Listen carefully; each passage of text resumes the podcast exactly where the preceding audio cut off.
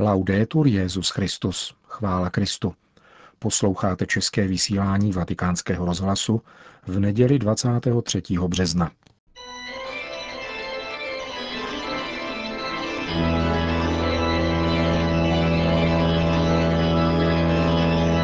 Církev a svět, náš nedělní komentář.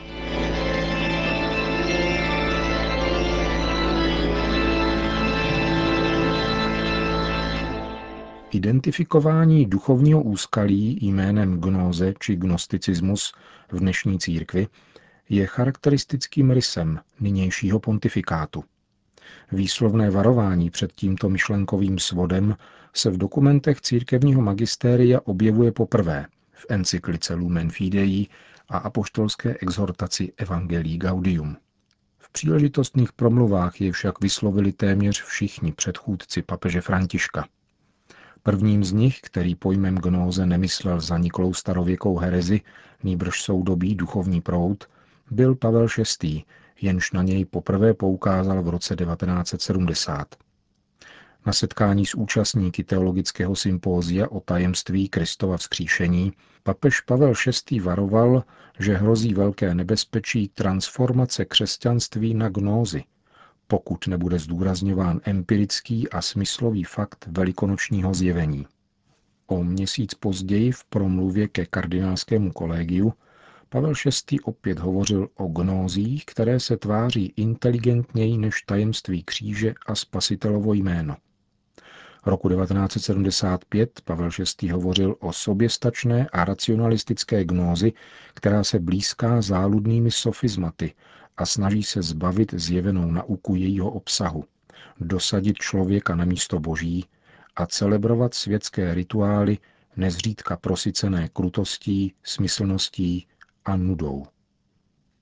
Na konzistoři roku 1976 opět mluvil o nové gnózi, která předstírá, že nezná živou církevní tradici, reinterpretuje církevní nauku i samo evangelium a prakticky je zbavuje jejich obsahu. Tyto výslovné zmínky o gnózi nepochybně korespondují s dramatickým prohlášením Pavla VI. o satanově dýmu, který pronikl do boží svatyně. Gnóze, jejíž řecký kořen znamená poznání, představuje velmi rozmanitý, mnohovrstevný a proměnlivý fenomén, který nelze popsat bez teologických, filozofických i historických kategorií. K jeho podstatě navíc patří vágnost a nesnadná uchopitelnost. Tento pojem zavedl svatý Irenej z Lyonu, který slovem gnóze, čili falešné poznání, označil duchovní proud, který protiřečí božímu zjevení. Gnóze však většinou nezaujímá postoj kritické opozice. Prezentuje se implicitně, nepřímo a mimochodem. Není to jenom ideologie, tvořená souborem tvrdošíně opakovaných pojmů, nýbrž umanutý způsob myšlení, který s jakýmikoliv pojmy nakládá účelově. Je to kreativní spiritualita, která si člověka podmaňuje, ale netoleruje transcendenci Boha Stvořitele. Není to vlastně poznání, ale spíše metafyzická či hloubavá spekulativní volba, nabízející se lidskému srdci. Své nejhlubší pohnutky skrývá a je tak pozvánkou ke vstupu do tajemství, avšak nikoli do náboženského tajemství, nýbrž do tajemství špatnosti. O gnostickém pokušení, které ohrožuje dnešní církev, mluvil také Jan Pavel II. Je to pokus, řekl roku 1986 akademické obci Katolické univerzity v Lyonu, interpretovat křesťanství filozoficky jako například Hegel, který křesťanskou víru vyprazňuje z její podstaty – vykládá zřeknutí se vlastní přirozenosti božím synem, o kterém mluví svatý Pavel v listě Filipanům, jako ztrátu boží identity a odstraňuje propast mezi Bohem a jeho stvořením. Tolik slova Jana Pavla II. Hlavní charakteristikou gnostického myšlení je používání principu jednoty či koincidence protikladů. Jehož deklarování si mnozí pamatují z tzv. vědeckého komunismu. Odvrácenou stranou této jednoty, kterou v politické verzi gnóze stělesnili totalitní režimy, je vzbuzování hluboké a nesměřitelné nevraživosti. Gnóze totiž podle potřeby uznává i neuznává základní vlastnost lidské logiky, tedy princip kontradikce. Rozkládá tak nejen lidský rozum, ale nakonec i fyzickou stránku člověka, jak je známo právě z dějin totalitních režimů. Metafyzické omily halí gnóze do předstírané hlubokomyslnosti či dlouhodobých výhledů apelem na svobodu, která svoji sílu čerpá z negace božího zjevení. Je to projev zastírání a současně předstírání netolerované boží pravdy. Gnóze nenávidí lásku k pravdě, která osvobozuje, a místo toho nabízí svobodu, která pravdu nepotřebuje. Je to ovšem svoboda iluzorní, což se dříve či později bolestně projeví. Gnóze nenávidí tělesnou lásku mezi mužem a ženou, protože účinně spolupracuje s transcendentní láskou samotného Boha Stvořitele. Gnóze je pícha oděná do nejrůznějších hávů a jako taková je výrazem zavilé intelektuální nenávisti vůči mystickému tělu Kristovu. Není v silách člověka přemoci tento destruktivní duchovní proud, který byl uvolněn a vpuštěn hříchem do našich dějin. Třeba, že i k tomu tento proud člověka vábí. Lze se pouze vydat na cestu a přidat na stranu toho, který jej na svém těle neutralizoval a přemohl.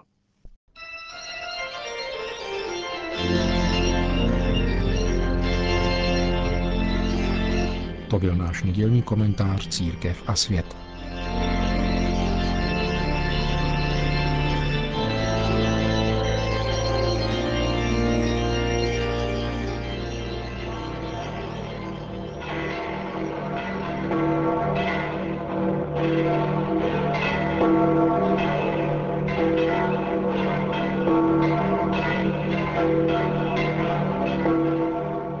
Svatopetrské náměstí i přes dopolední dešťové přehánky přišlo na 30 tisíc lidí, aby si vyslechli pravidelnou polední promluvu papeže Františka před modlitbou Anděl Páně.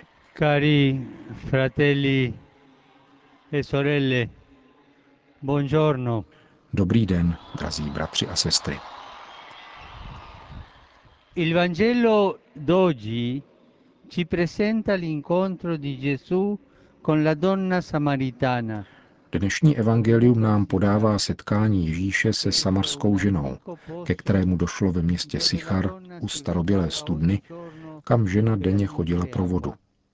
Onoho dne tam potkala Ježíše, který tam seděl unavený chůzí a i hned ji oslovil. Dej mi napít. Překonal tak bariéru nevraživosti, která existovala mezi Židy a Samaritány – a prolomil schémata předsudků vůči ženám. Jednoduchá prozba je začátkem otevřeného dialogu, s jehož pomocí Ježíš delikátně vstupuje do vnitřního světa osoby, se kterou by podle sociálních schémat neměl ani promluvit. Ale Ježíš to činí. Nemá strach. Jakmile Ježíš spatří člověka, obrací se k němu, protože jej má rád. Nás všechny má rád. Nikdy se kvůli předsudku nezastaví před žádným člověkem. Ježíš mu ukáže jeho situaci, aniž by ho soudil, dá mu najevo ohleduplnost a uznání a tak v něm vzbudí touhu překročit každodenní rutinu. Quella di Gesù era sette non tanto di acqua, ma da incontrare un'anima inaridita, Ježíš nežíznil ani tak po vodě, ale spíše po setkání s vyprahlou duší. Potřeboval potkat Samaritánku, aby jí otevřel srdce. Žádá ji o napití, aby poukázal na žízeň, kterou měla ona sama. Ženu toto setkání osloví. Začne klást Ježíšovi hluboké otázky, které ve svém nitru nosíme všichni, ale často je ignorujeme. Také my v sobě nosíme takové otázky, ale nenacházíme odvahu položit je Ježíšovi. Postní doba, drazí bratři a sestry, je příhodným časem, abychom pohlédli do svého nitra, umožnili svým nejopravdovějším duchovním potřebám výjít najevo a v modlitbě prosit Pána o pomoc. Příklad Samaritánky nás vybízí, abychom řekli Ježíši, dej mi tu vodu, po níž nebudu žíznit na věky. Il Vangelo disse che i discepoli rimasero meravigliati che il loro maestro parlasse con quella donna. Evangelium říká, že učedníci se divili, že jejich mistr mluvil s tou ženou. Pán je však větší než předsudky a proto se nebál dát do řeči se Samaritánkou. Milosedenství je větší než předsudek a Ježíš je nesmírně milosedný. Výsledkem tohoto setkání u studny byla proměna ženy, která tam nechala svůj džbán, se kterým přišla pro vodu a běžela do města vyprávět o tom, co mimořádného prožila. Pojďte se podívat na člověka, který mi řekl všechno, co jsem udělala. Snad je to Mesiáš. Byla nadšená. Šla ke studni pro vodu a našla jinou vodu. Živou vodu milosedenství, která tryská do života věčného. Nalezla vodu, kterou vždycky hledala. Běží do města. Onoho města, které ji posuzovalo, odsuzovalo a odmítalo. A hlásá, že potkala Mesiáše. Někoho, kdo jí změnil život. Každé setkání s Ježíšem nám totiž vždycky mění život. Je to krok vpřed, krok blíže k Bohu. Každé setkání s Ježíšem nám tak mění život. Vždycky, vždycky je to tak. In questo Vangelo Také my nacházíme v tomto evangeliu podnět k tomu, abychom nechali stranou svůj džbán, symbol všeho toho, co je zdánlivě důležité, ale vzhledem k boží lásce ztrácí význam. Všichni máme nějaký takový, nebo více. Ptám se vás i sebe, co je tvým vnitřním džbánem, který tě tíží a vzdaluje od Boha. Nechme jej trochu stranou a srdcem naslouchejme hlas Ježíše, který nám nabízí jinou vodu, tu, která nás přibližuje pánu. Jsme povoláni znovu objevit důležitost a smysl svého křesťanského života, který začíná křtem, a jako Samaritánka svým bratřím dosvědčovat. Co? Radost. Svědčit o radosti ze setkání s Ježíšem, protože, jak jsem řekl, každé setkání s Ježíšem nám změní život a každé setkání s Ježíšem nás také naplní radostí. Onou radostí, která přichází zevnitř. Takový je pán. A vyprávět pak o divech, jež umí činit pán v našem srdci, když máme odvahu nechat stranou svůj džbán. Končil papež František svoji hlavní promluvu. Potom upozornil na chystanou liturgii pokání, nazvanou 24 hodin pro pána, kterou zahájí tento pátek osobně ve vatikánské bazilice, kde také sám usedne do spovědnice, aby uděloval svátost smíření, a která potrvá až do soboty. Začne bohoslužbou v bazilice svatého Petra v pátek odpoledne. Potom večer a v noci zůstane několik kostelů v centru Říma otevřeno k modlitbě a ke zpovědi. Bude to, a můžeme to tak nazvat, svátek odpuštění, který proběhne také v mnoha dalších diecézích a farnostech světa. Odpuštění, které nám uděluje pán, je třeba slavit, jako to v podobenství o marnotratném synu učinil otec, když se jeho syn vrátil domů. Slavil a zapomněl na všechny jeho hříchy. Bude to tedy slavnost odpuštění. Po společné mariánské modlitbě Anděl Páně pak Petrův nástupce všem požehnal. Sin nomen Domini benedictum. Aiutorium nostrum in nomine Domini.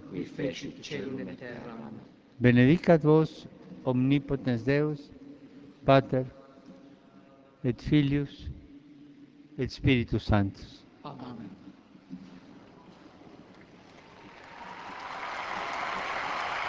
Končíme české vysílání vatikánského rozhlasu. Chvála Kristu. Laudetur Jezus Christus.